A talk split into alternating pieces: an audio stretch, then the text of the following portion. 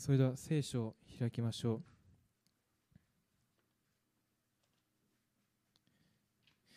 今日のメッセージの聖書箇所は、使徒の働き2章42節から47節です。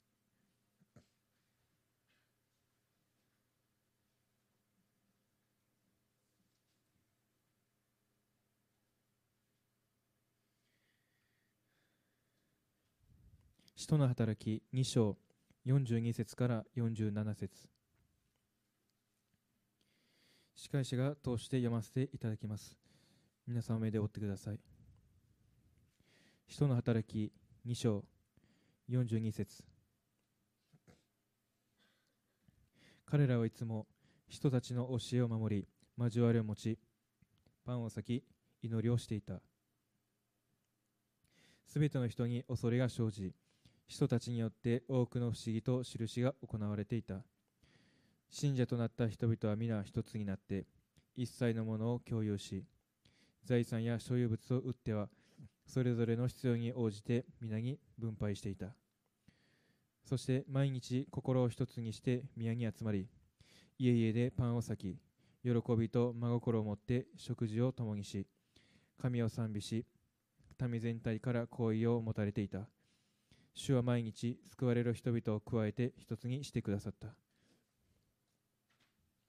お願いします。おはようございます。で昨日はサオリオリと、えー、ホープイングリッシュオアシスがありました、えー、子供たちが僕にこんなものを作ってくれたんですよ。フルコースって言って最初に出てきたのが前菜があの皆さんから見て右側のドーナツですね。で2番目に出てきたのがホットケーキ。で3番目に出てきたのがピンクの謎の物体で最後がこの目玉焼き。そして一番最後はトングが出てきました、はい、で次もあるんですけどこれ何って聞いたら、えケーキバーガーどうぞ食べてと言われました。で食べよう食べる真似したら本気で「ダメダメあかん」とか言って怒られました。はい、僕が子供と遊んで2階ではあの大人の人たちが英語だけで話したり賛美したりっていう、まあ、分かち合いをしたりするっていう良い時間になったそうです。先々週の続きです今日も。たくさんのユダヤ人たちがいます。でイエス様は救い主ではないって俺は殺すことに賛成するって声を上げてたんです。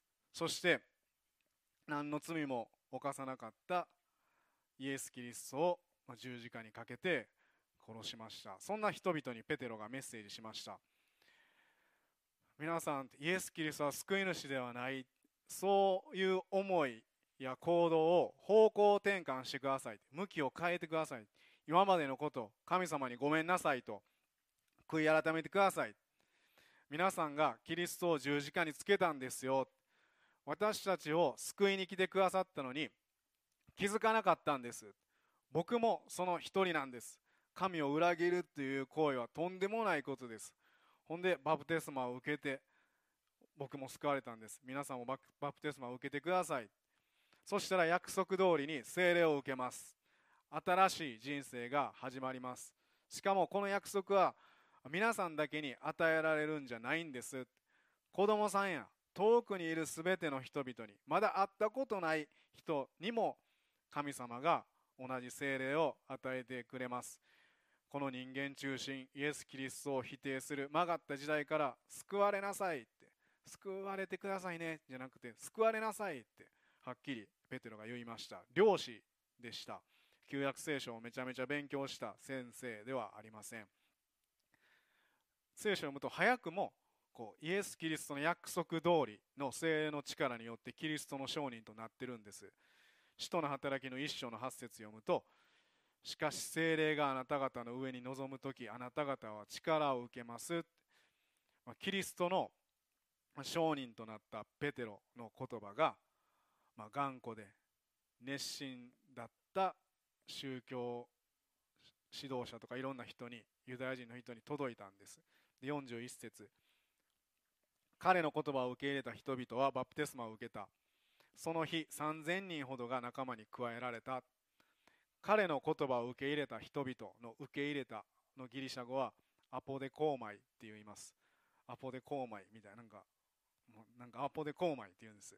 で趣味はあ趣趣趣味じゃないです。意味は喜んであの受け入れる歓迎する、はい、アポデコーマイです。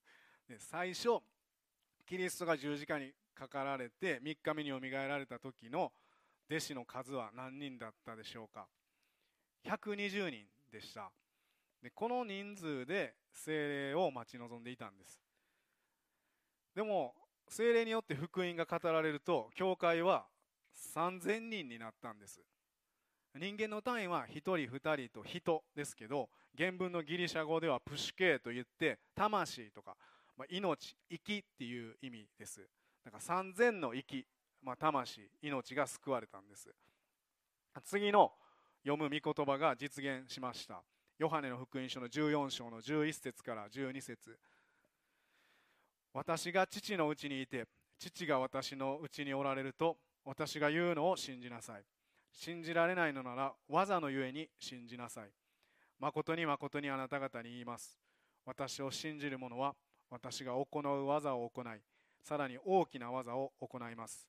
私が父のもとに行くからです。これはイエス様に力がなかったっていう意味ではなくて本当にキリストが救い主だったっていう証拠です。イエス様が天に帰られて神の右に、ま、着座、ま、横に座られたので精霊が実際下ったんです。ユダヤ人たちは弟子たちからキリストの話を聞きました。弟子たちを通してイエス・キリストの技を見たんです。で信じた人たちは42節彼らはいつも人たちの教えを守り交わりを持ちパンを裂き祈りをしていた。イエス様を信じる人たちが集まる教会が世界で初めて誕生したのが使徒のこの2章です。今回とあの次のメッセージ2回に分けて、まあ、約1990年前に初めてできた教会から見ていきたいと思っています。今日は1回目です。ここの場所を口語訳っていう古い訳ではそして一同はひたすら人たちの教えを守りとかいつもとかひたすら熱心っていう言葉です。日本語の聖書だと。ギリシャ語ギリシャ語ではプロスカルテレオっていう意味あ言葉で離れないって専念するっていう意味です。神様に捉えられている。もう逃げないようにこう捕まえてくださっているっていう意味です。この熱心熱心さは人間の努力ではなくて信じてうちに住まわれる精霊様による力です。神様に捕まえられてとか捕らえられて集まって使徒たちの教えを守り始めたんです。一つ目のポイントは使徒たちの教えを守っていた。使徒たちの教えを守っていた。ギリシャ語の時制には未完了っていうのがあります。 imperfect って呼ばれるものです。それは習慣化された事柄や繰り返し行われている事柄を表現します、まあ、例えばルカの19章の3節に、まあ、エリコのザーカイはイエスがどんな方か見ようとしたって書かれてあるんですけど見ようとしたっていうのは思いつきじゃなくて彼が最近ずっとあイエス様に会いたい。来るかのイエス様に会いたいって思っていたことを表現している一文です。見ようとしていた。もう前からずっと。で今日読んだ42から47の7節の動詞の時世は珍しくほとんど未完了なんです。ルカは信じたばかりの人の集まりが活気に満ちていたことを伝えるために未完了を用いたんです。もう商店街みたいだったんです。もうわーって。ずっと集まって祈ってイエス様の話をしている。こんなすごかったんやでっていうのを書いてる、まあ、臨場感とか躍動感が筆に乗っかった、まあ、聖書にそう書かれています、まあ、未完了だからずっと続いてるんです。それが今も続いています。集まって。で第3礼拝の、まあ、子供たちの映像なんですけど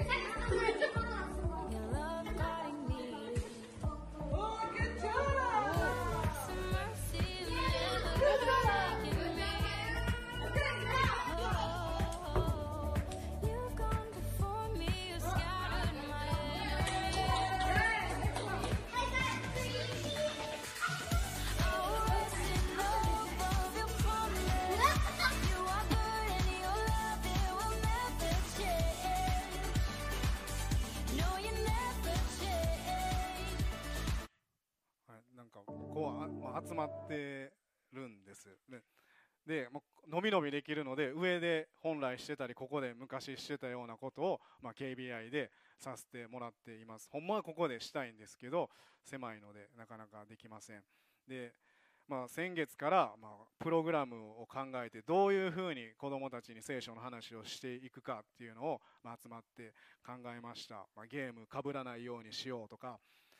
で小さなうちに一緒に御言葉を学んだりまあ、聞いたり自分の言葉で口に出して言ったりって覚えたりしたら、まあ、プレゼントあげようとかなんかそういうあの話をして、まあ、これからそういうふうなのがあのなっていきます。なんか人たちの教えっていうのは一体何でしょうか？人たちの教え。聖書を読むと大きく3つあると思います。旧約聖書の教え。でキリストの教え。そして人たちの教え。全部こうバラバラではなくて全て聖書からです。全部聖書。で人たちは誰から教わったんでしょうか？もちろん近所のおじさんおばさんとかが、ね、聞いた旧約聖書の話も聞いてたと思います。でも最終的にはイエス・キリストから教えていただいたんです。福音書全部を弟子たちは一緒に経験したんです。キリストの教えイコール神様の言葉です。言葉は人となり私たちの間に住まわれたとあります聖書に。神様の言葉がキリストです。今は新約聖書があります。当時はありません。弟子たちが思い出しながらキリストと歩んだ道を思い出しながら自分たちの口で伝えてたんです。でユダヤ人全員が待っていたメシア救い主が来られたこと。もう救い主をいつ来るんやろうってまたなくてよくなりました。十字架で罪が全部許されました。死からよみがえって弟子たちに現れてで天に帰られて今神の右におられます。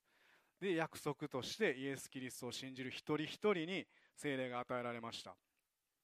そしてこの救い主はもう一度この地上に戻ってこられるということを喜びながら希望を持って待ち始めるんです。ものすごくシンプルなことを弟子たちは伝えたんです。信じたら救われる。よみがえられた。今もおられる。もう一回来られるって。旧約聖書で予言されていた救い主イエス・キリストが来られた予言の成就です。またパウロはキリストにある教えっていうのをこのように伝えています。エペソビトへの手紙の4章の20から24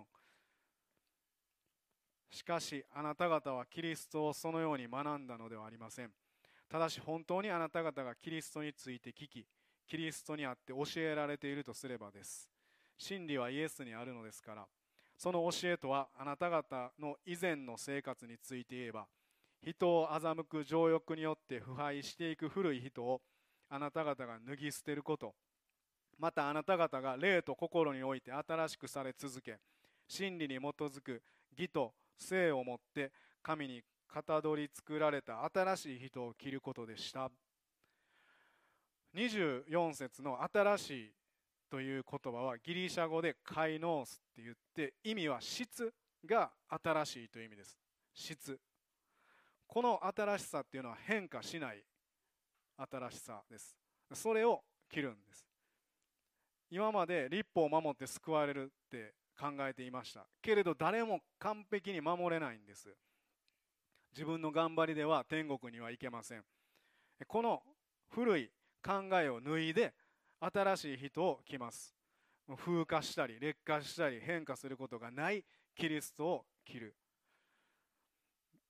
僕も妻も金曜日一緒に聖書の学び会している、夫婦も喋っててあ子供の頃教会は真面目で窮屈と思ってたけどイエス・キリストのことが分かったらあこっちの方が本当に自由やと分かったわって、ま、4人で聖書を読んで話していたんです。でほんまに救われてよかったっていう話になって祈りました。そしてま男性はこの箇所が好きなんですよって教えてくれたのはローマ人への手紙の8章の14節から15節。神の御霊に導かれる人は皆神の子供です。あなた方は人を再び恐怖に陥れる奴隷の霊を受けたのではなく子とする御霊を受けたのです。この御霊によって私たちはアバ父と叫びます。叫ぶぐらい罪がイエス・キリストの十字架によって許されて神様の子供とされたことはもうよもう喜ぶというかもう叫ぶほどに嬉しいと、まあ、その人言っていました。イエス様を信じるっていうことは過去を脱いで新しいイエス様を着ます。イエス様を着る。そしてそんな人たち、まあ、信じた人たちが交わりを持ち始めたんです。2つ目のポイントは交わりが始まった。交わりが始まった。交わりはギリシャ語でコイノニアって言います。コイノニア、まあ、共有とか援助献金っていう言葉で聖書の中で使われています。44節の信者となった者たちは皆一緒にいて一切のものを共有にしていた。この共有にしていたは、まあ、コイノニアです。だからお金持ちの人もいたし貧しい人もいたっていうことが分かります。で先にルールができてはいこれからみんなあの教会では平等に生きていきましょうという制度ではなくて自発的な愛の行為だったんです。ああの人大丈夫かな？あこんなこと祈ってください。ああの人にはこれが必要かなってこう見て感じたりして分かっていく交わり。だけど人と人とのもうこう交わりだけではありません。パウロやヨハネはこんな言い方をしています。あなた方は神の御子私たちの主イエス・キリストとの交わりに入れられました。ヨハネは私たちの交わりとは御父および御子イエス・キリストの交わりです。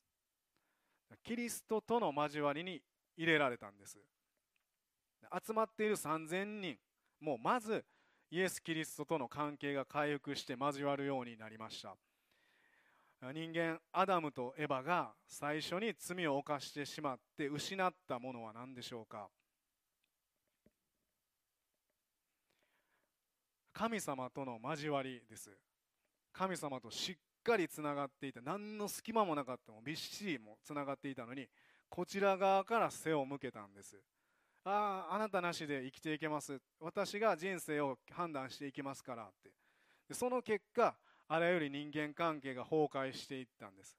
もうすぐアダムとエバも夫婦喧嘩するいやあんたが言ったからやんかみたいな。いやお前が俺に渡したからやんか。いや蛇が悪いってってこう責任転嫁がもういきなり創世紀で始まってるんです。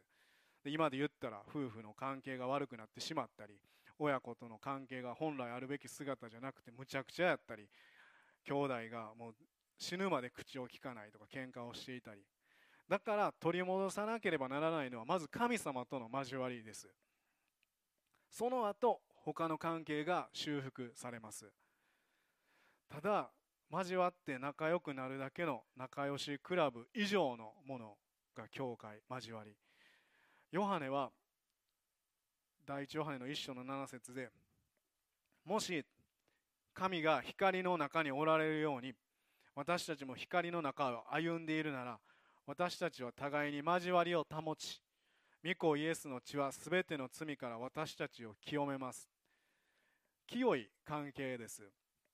イエス・キリストによって罪のない者同士の集まりです。いやちょっと私には罪があるんでじゃなくてもイエス様信じてるので罪がない、まあ、本当に交わるということは大切です。私たちは互いに交わりを保ち仲良くなりましょうじゃなくて御子イエスの血は全ての罪から私たちを清めます。大切です。イエス・キリストがペテロに言った言葉を覚えておられるでしょうか。マタイの福音書の16章18節から19節。そこで私もあなたに言います。あなたはペテロです。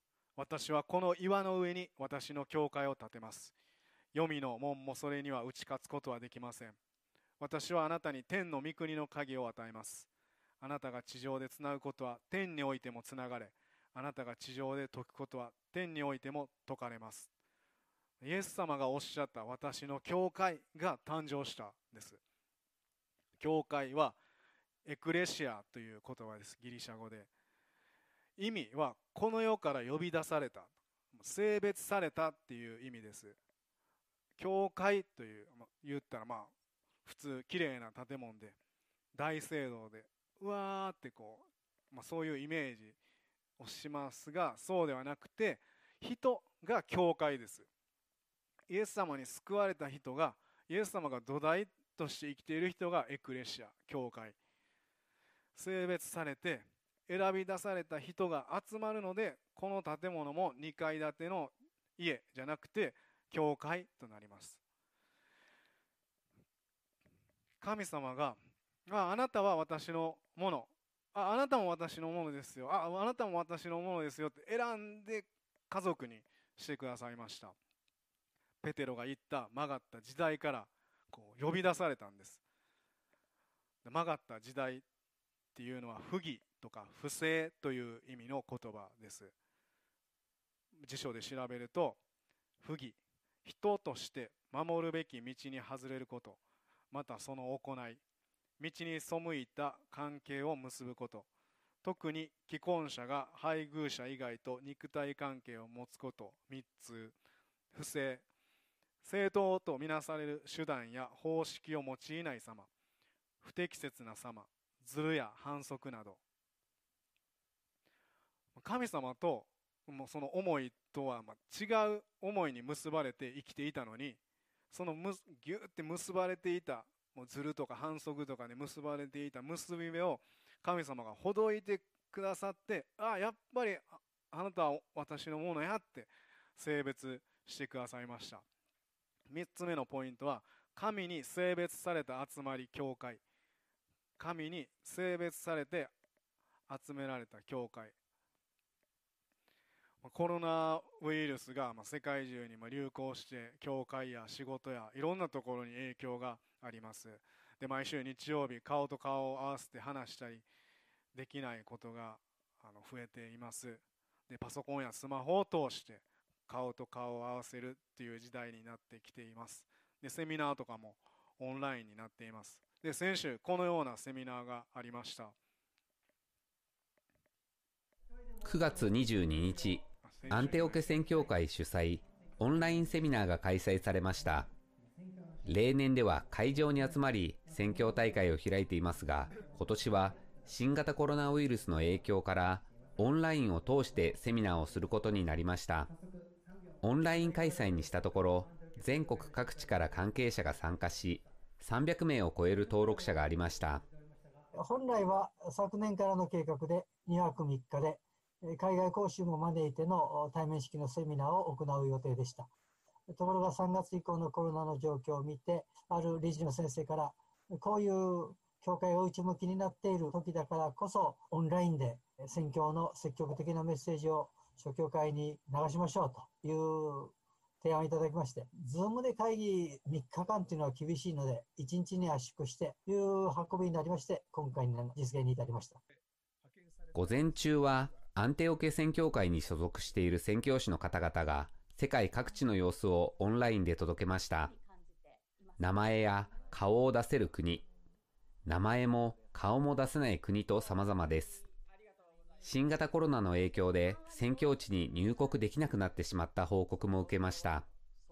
その後昨年12月にアフガニスタンで銃撃に遭い死亡した中村哲医師の生き様についてペシャワール会 PMS 支援室の藤田さんによってセミナーが行われましたクリスチャン全体に対して世界にもっと目を向ける世界の必要に対して心が開かれていくっていう内容がいいんじゃないかと中村哲医師のですね生き様っていうのは非常にインパクトがあってクリスチャンである中かかわらず非常に意識を広げたものであったと思いますね。で、夜に関してはニューノーマルの時代、対面式にはなかなか伝道したり、交わったりしにくい時代にあって、選挙が進んできた、その中東のイスラム国の若しをお持ちの先生に、ぜひ、えー、立っていただきたいと思って、私が提案させていただいた。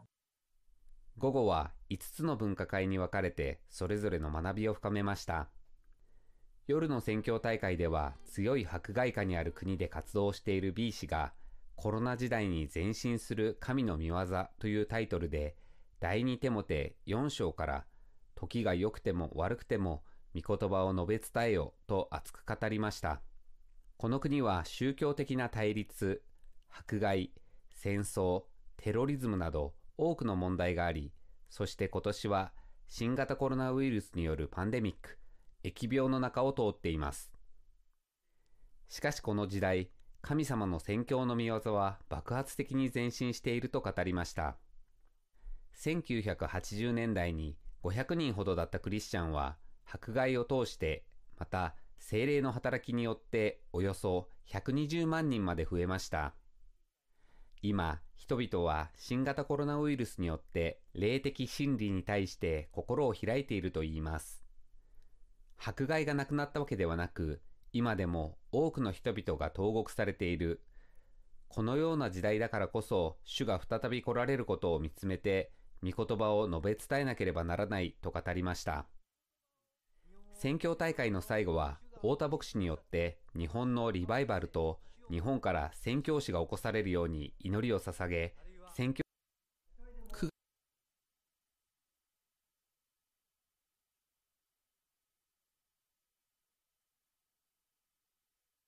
今日信じた人もいるかもしれないのでその人たちが守られるようにまた広げられていくように祈りたいと思います。短い時間一緒にお祈りしましょう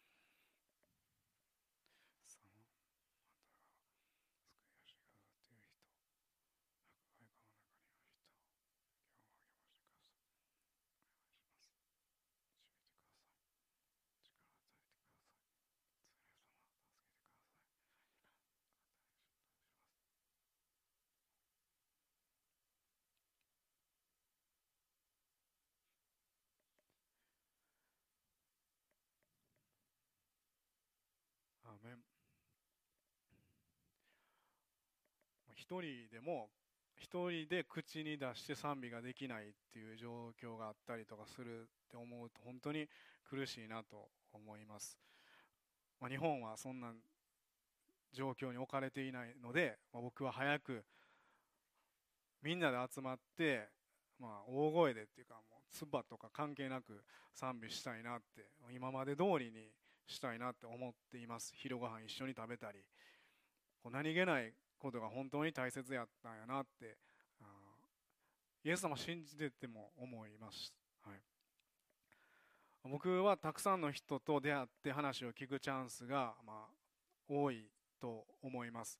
である人は、まあ、僕のように悪いことをしてしまって捕まった中で聖書で救われた人、まあ、そういう人が話しかけてきてくれたりまあ、家族が困難なんですって救いのために祈ってくださいって話しかけてくれたりまた戦争を経験している人とかいやもうあんな同じ失敗はしたらあかんって教えてくださったりここでは言えないようななんかもうひどい経験のこととか全ての人と血は僕はつながっていません。けれど集まった時話を聞く時同じイエス様を見たり喜びます。また家に帰ってお風呂場で一人祈ります。祈っている時にもちろんしんどいことは辛いこともあるんですけどああの人もこの人も救われてるやん。あ救われたんやなあの時にって神様に感謝します。いろんな人にただ出会っているだけでなくて神様が選び出された性別された人と会ってるんです。ということは神様の技と出会ってるんです。ここにおられるお一人お一人神様の技によって今がありますあ私神様の技ですって自己紹介してもいいぐらい。人は一人で神様の偉大さを知ること、ま、出会うことはできません。9年前関西聖書学院の卒業式で3年間学んだことを前に紹介した菅原道夫さんが証ししてくれたんです。菅原さんは1年生に入る時ちょうど仕事の転職まで時間があったのでもう流れるままにあ行こうかなみたいなんで KBI3 週間コースに学びに来ました。牧師の息子で信仰も持っていました。けれど十字架の許しを全然理解していませんでした。いつも自分の罪に苦しみながら生きているようでした。ある日太田先生がメッセージの中で「あなたの罪はどこにありますか?」そう聞かれて自分の胸に手を置いている人。そこにあなたの罪はありません。あなたの罪はイエス・キリストの十字架にあります。もうあなたのうちにあなたの罪はないんです。それを聞いて初めてイエス・キリストの十字架の贖いによってすでに許されてるんや。もう自分で自分の罪を背負わなくてもいい。イエス・キリストが背負ってくださった。もう二度と罪に定められることはない。こんなに嬉しいことはない。救われた。もう味わったことがない。人生最大の喜びやって。20代後半に人生が輝き出したような感覚でした。と同じ部屋だったんですけどそう言ってくれました。集まってイエス様のことを聞いて教えられるんです。菅原さんは KBI に行って集まった。その中、まあ、教会、まあ、エクレシア性別された人が集まってイエス・キリストが100%罪を許してくださっているっていうことを受け取ったんです。一人では分からなかった。神様は集まる中で人を通して教えてくださいます。まず神様との関係が回復してそして人との交わる時にイエス様の技が伝わっていきます。その交わりによって主を知り人を知っていきます。足りないような人だけが教えられるのでなく共に成長します。だから私たちもまずイエス様と交わって教えられて生きていきましょう。今日のメッセージのポイントは3つです。1つ目人たちの教えを守っていた。人たちの教えを守っていた。2つ目交わりが始まった。交わりが始まった。3つ目。神に性別された集まり教会。神に性別された集まり教会。お祈りします。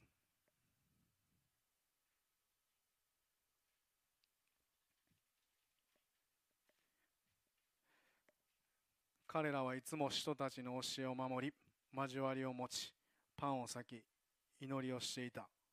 すべての人に恐れが生じ人たちによって多くの不思議と印が行われていた。天のお父様あなたの約束通り言われた通り教会が誕生していきました。そしてルカが未完了で書いているようにそれが続いて続いて続いて今も同じ聖霊様が下ってあなたを賛美しています。過去の人たちやこの時信じた人たちと同じイエス様を賛美し礼拝しあなたに教えられています。このような、えー、ウイルスが流行っている中でもありますけどもあなたは変わることなく私たち一人一人を導いてくださっていることを感謝します。集まる時にあなたの技がさらに見て感じて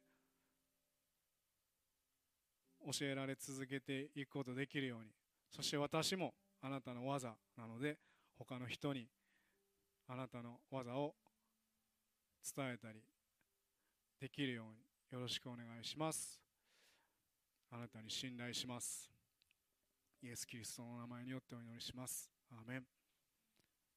それぞれお祈りしましょう。